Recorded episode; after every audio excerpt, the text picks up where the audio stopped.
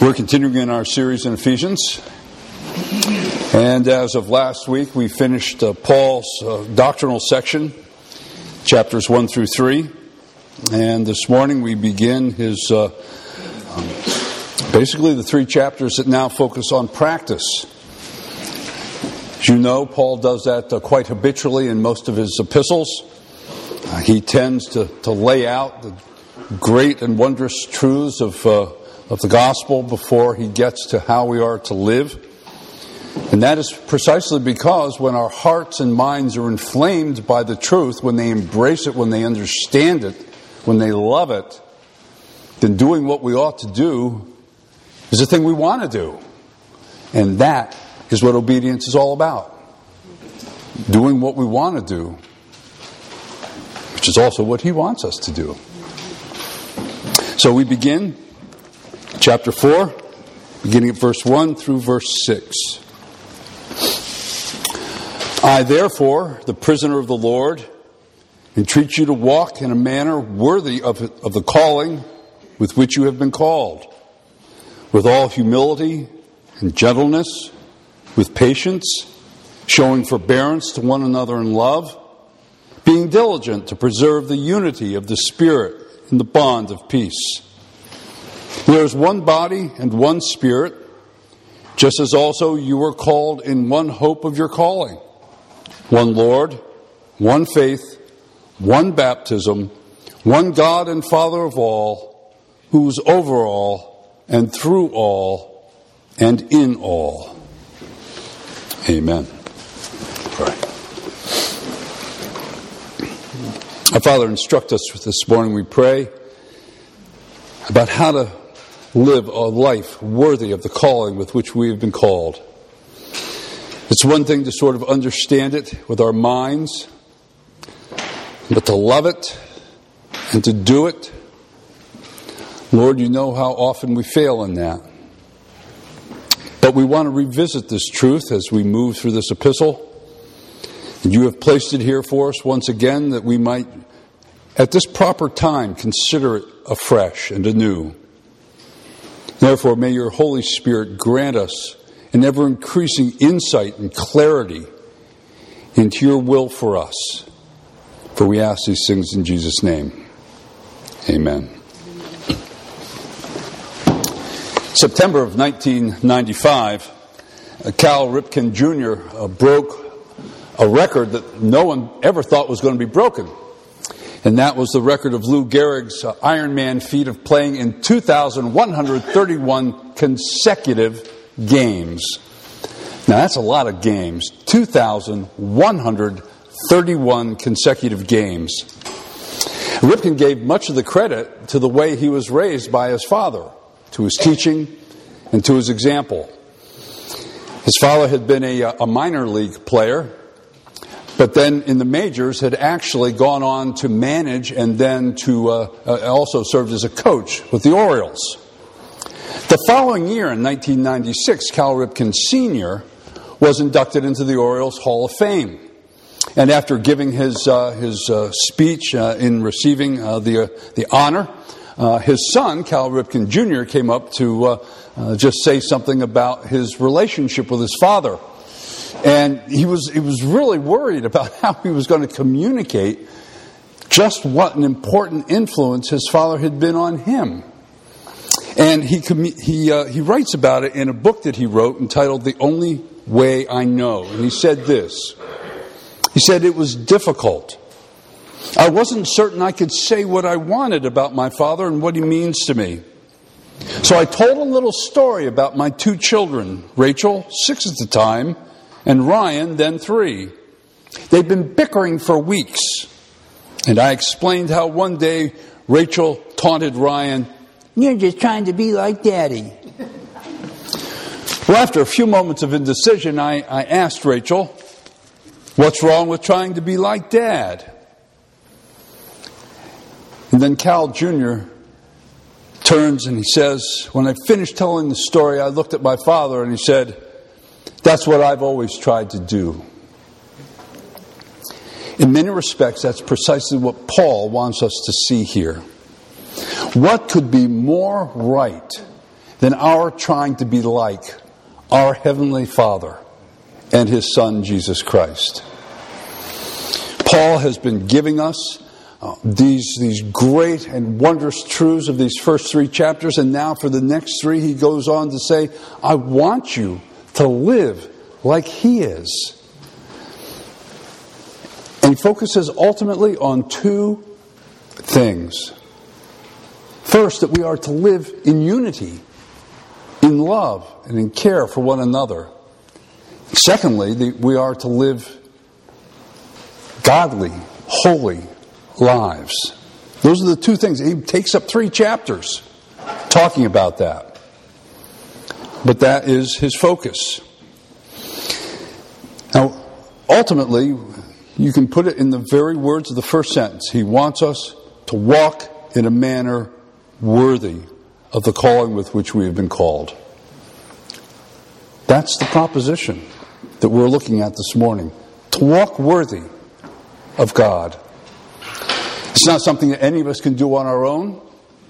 It's not something that any of us have the power or even the inclination to do apart from God's abiding presence in us by His Holy Spirit, both to create the desire and the enablement to do so. But that is our ultimate hope.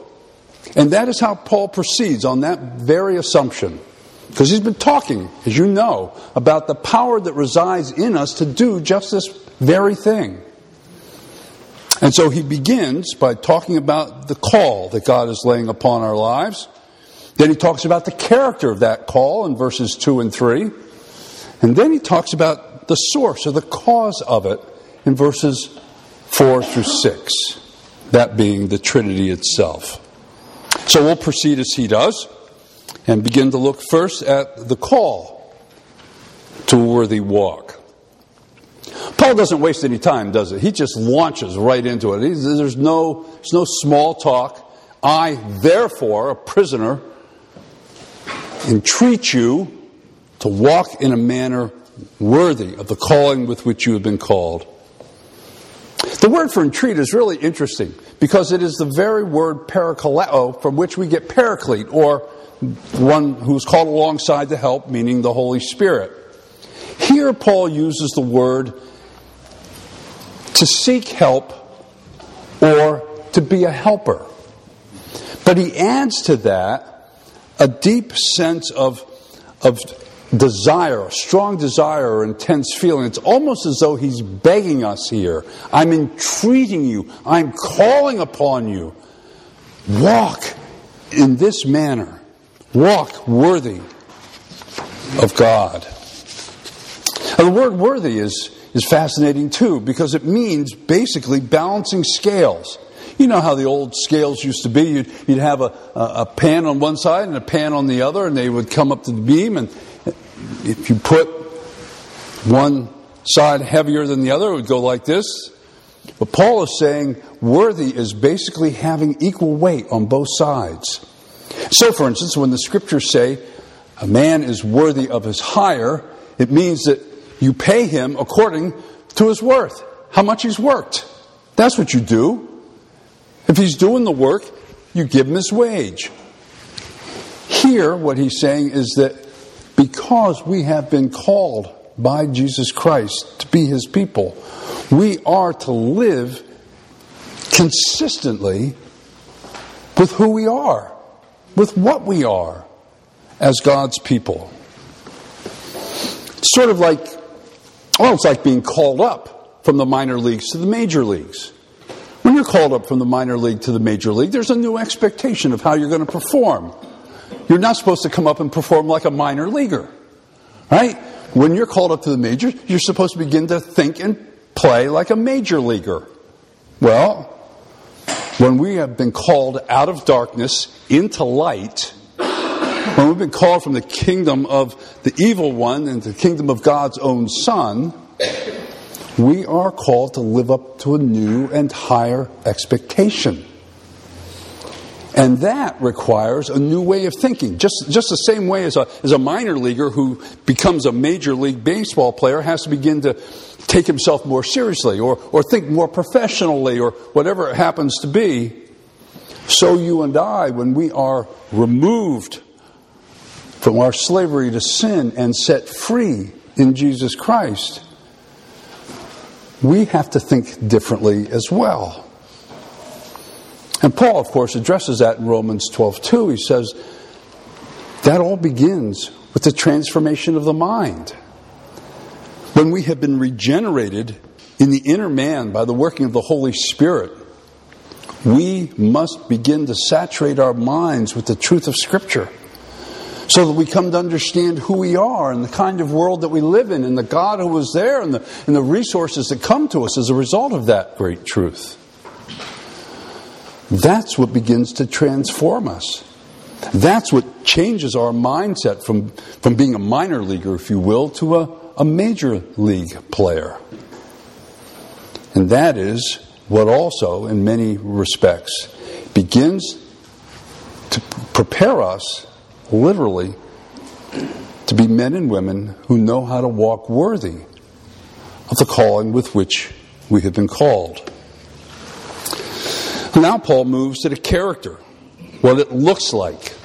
And here is really, he, he begins a section on unity, which he's going to carry out from verse 2 right through verse 16. We're only going through the first section of it this morning ourselves.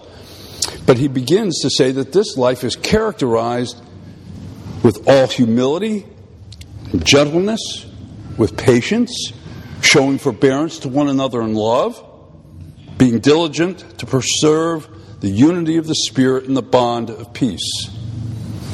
In other words, he, he takes all of these different pieces and he puts them together in this, this beautiful quilt, if you will, of what it means to live as Christians in unity. First thing he says is that we're to be humble.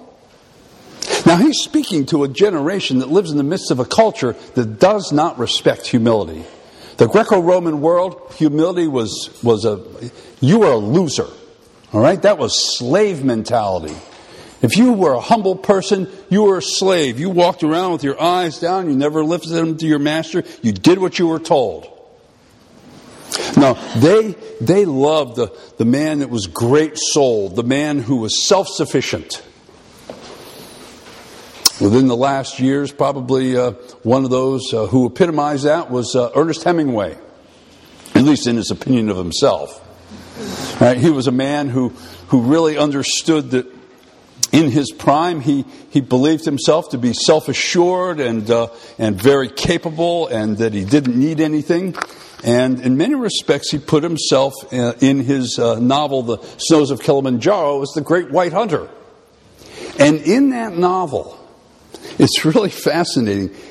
The hunter's mistress says this of him You're the most complete man I've ever known. You're the most complete man I've ever known. I mean, that is precisely what the Greeks would have loved. Complete, needing nothing. And Paul says, cast that aside. I'm extolling humility. More than that, I'm joining it to gentleness. Now, gentleness in our culture, we, we think that's namby pamby, that's wimpy, that's dare I say it, feminine. But that's not the biblical meaning of gentleness. As you all know, it means strength under control. It's, it's not weakness. And a matter of fact, the strongest person who ever lived, Jesus Christ, spoke about himself in both of those terms. Matthew 11, 29, he says, I am gentle and humble in heart. And we see his gentleness, don't we? For instance, when, when he's dealing with his with those who oppose him, who hate him. Does he revile them? No. He forgives them. It's an extraordinary amount of self control that he exercises in order not to retaliate against even his most abrasive, virulent enemies. And Paul says we're to be like that. What's more, he says we're not just to be humble and gentle, he says we're supposed to be patient, showing forbearance to one another in love. And patient means literally long tempered, not short tempered. Many of us understand short tempered, but long tempered. That's what patience means. When Henry Stanley uh, went to uh, Africa in 1871 to, uh, to write about um, uh, David Livingstone, he spent several months with Livingstone, watching him very closely. And it was interesting because Livingstone never said a single word to Stanley about spiritual things. Not a word. And Stanley just watched him work among the African people. And he was confounded. Because here were these people who didn't understand what Livingstone was trying to do or trying to say or anything else. And he just, he admired Livingstone's patience. He just kept going for these people, sacrificing himself, giving himself, loving them, serving them. So much so that ultimately Stanley wrote this. He said, When I saw that unwearied patience, that unflagging zeal in those enlightened sons of Africa, meaning those who came to faith, I became a Christian at his side, though he never spoke to me one word. I mean, here you have the patience of a man dealing with people in need, and just the other observing that patience has, by God's grace, the power to convert. Because he saw in his own soul that he did not have that kind of patience. And you recognize it as God given. God's people are to be patient. And that really means, if you want to put it in a nutshell, it means not complaining or questioning or grumbling, no matter what God does with us. And that's not hard, that's not easy. Because we all have our, our desires, we all have our own goals for our lives, we all have our own agendas. And the moment God crosses us, boy, get out of the way. But patience trusts. Patience accepts that what God is doing is right and good, and it embraces it. The next thing he says is that we are to be forbearing with one another in love. Dwight uh, Pentecost told a, uh, a story, and, and, it's one of the saddest stories I've ever read. He, he talked about a church that he was familiar with that uh, uh went into a huge split. And, uh, and it was so bad that both groups in the church took one another to court because each one of them wanted the physical facility. They wanted the church building and the property. And they wanted the other group cast out. Well, when they got to the civil court, the civil court just looked at them like they were crazy and wouldn't even take the case. Somehow they ended up before a church court, which is where they should have been to begin with. And when the church court issued its judgment, one group, of course, got the church plant, facility, and the other did not. And they, they went off in a huff and started their own church a couple blocks away. But what was most astonishing about the whole thing was how it started. Before the split, there'd been a church supper. And at the church supper, one of the elders had gotten a piece of ham that was slightly smaller than the boy who was sitting next to him. We're all that petty. Not just elders. We're all that petty.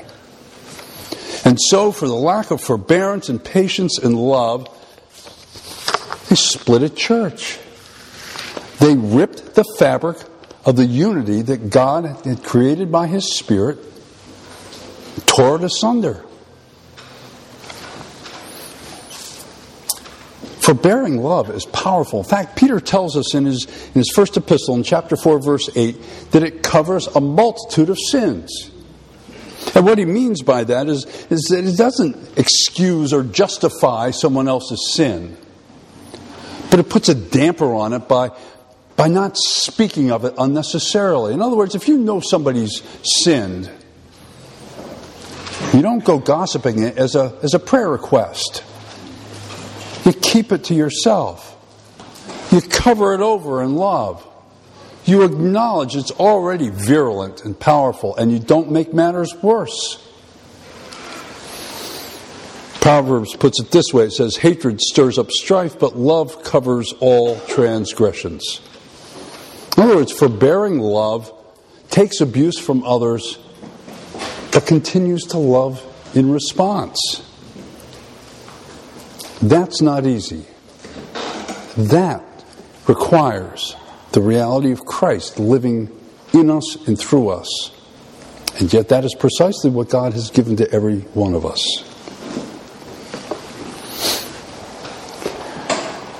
Finally, Paul adds, we are to be diligent to preserve the unity of the Spirit in the bond of peace. And here he's basically saying, make every effort, be zealous, get after it, do everything you possibly can to maintain the unity of the body. And this has tremendous significance for any local church. Because as you and I both know, the possibility for schism in a church, for, for disagreements that can get out of control, it, it's huge.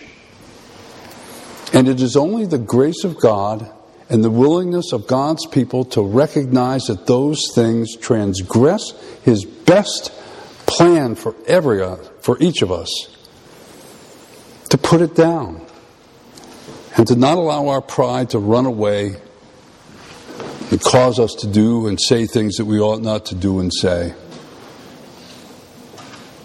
Such unity cannot come from the outside. It, it, it, can't be put on us, for instance, by a set of bylaws or a constitution.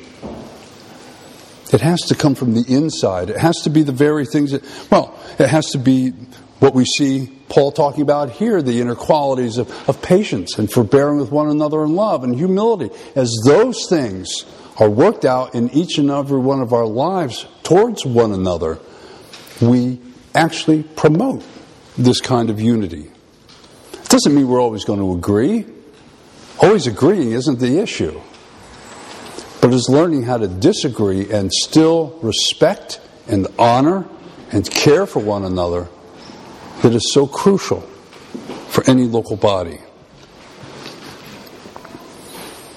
Um, verses 4 through 6 now, Paul m- moves to talk about the cause of this worthy walk, and he says, There is one body and one spirit, just as you were also called in one hope of your calling, one Lord, one faith, one baptism, one God and Father of all, who is over all and through all and in all. Seven ones. Seven of them. Well, what does he mean by that? Well, first of all, one is the number of unity. Right? And we have seven of them here. And they're all clustered together in the Trinity. Because if you look at it, you see the Holy Spirit spoken of in verse 4, Jesus in verse 5, and the Father in verse 6. And what is the Trinity but three in unity, three in one? So, Paul, this, this great master of language, and one who, of course, is inspired by the Spirit to write as he was uh, instructed, gives to us in this great sentence this incredible picture of unity, which is found in the Trinity, which is the source of our unity as God's people. The first thing he mentions, of course, is the Holy Spirit. He says there is one body and one spirit. And he says that simply because it's the Holy Spirit who creates the body of Christ. It is He who regenerates. It is He who calls. It is He who sanctifies. It is He who gifts the church. It is He who guides it through to its appointed end. Then there's the person of Christ and his work in ministering unity. He says, just as also you were called in one hope of your calling, one Lord, one faith, one baptism. We know he's talking about Jesus Christ here because in 1 Corinthians chapter 8 verse 6 Paul says there is but one Lord, Jesus Christ, by whom are all things and we exist through him. And as our Lord, he is the focus of our faith. It is faith in his shed blood that saves us, that redeems us. And it is baptism into His name, that identification with Him, that binds us together as bodies, as a local body of Christ. Lastly, he gets to the person of the Father. He says, One God and Father who is all and over all and through all and in all. And here, what he represents is, is the fact that every one of us can call God our Father. Brothers, sisters, here, there, anywhere in the world, we all have the same Heavenly Father. We are family. Now, the implication of all of this is Paul simply saying is that because you are rooted in the Trinity, no one can destroy the unity you have in Jesus Christ and to one another any more than someone could destroy the unity of the Trinity. Because it is produced by God Himself, it is divinely produced. It is not a surface thing. You know as well as I do when you meet another Christian, there's an instant connection, an instant recognition that something binds you together. You have something in common, and that is not something you created. That is something that exists because God has created it. That is the unity of the Spirit that He's talking about here. Not just we have fellowship, we enjoy each other's company, and that sort of thing, but the fact that we have been given by one another, or by Him rather, a unity that exists because of Christ's blood shed for us and our common sharing in that truth.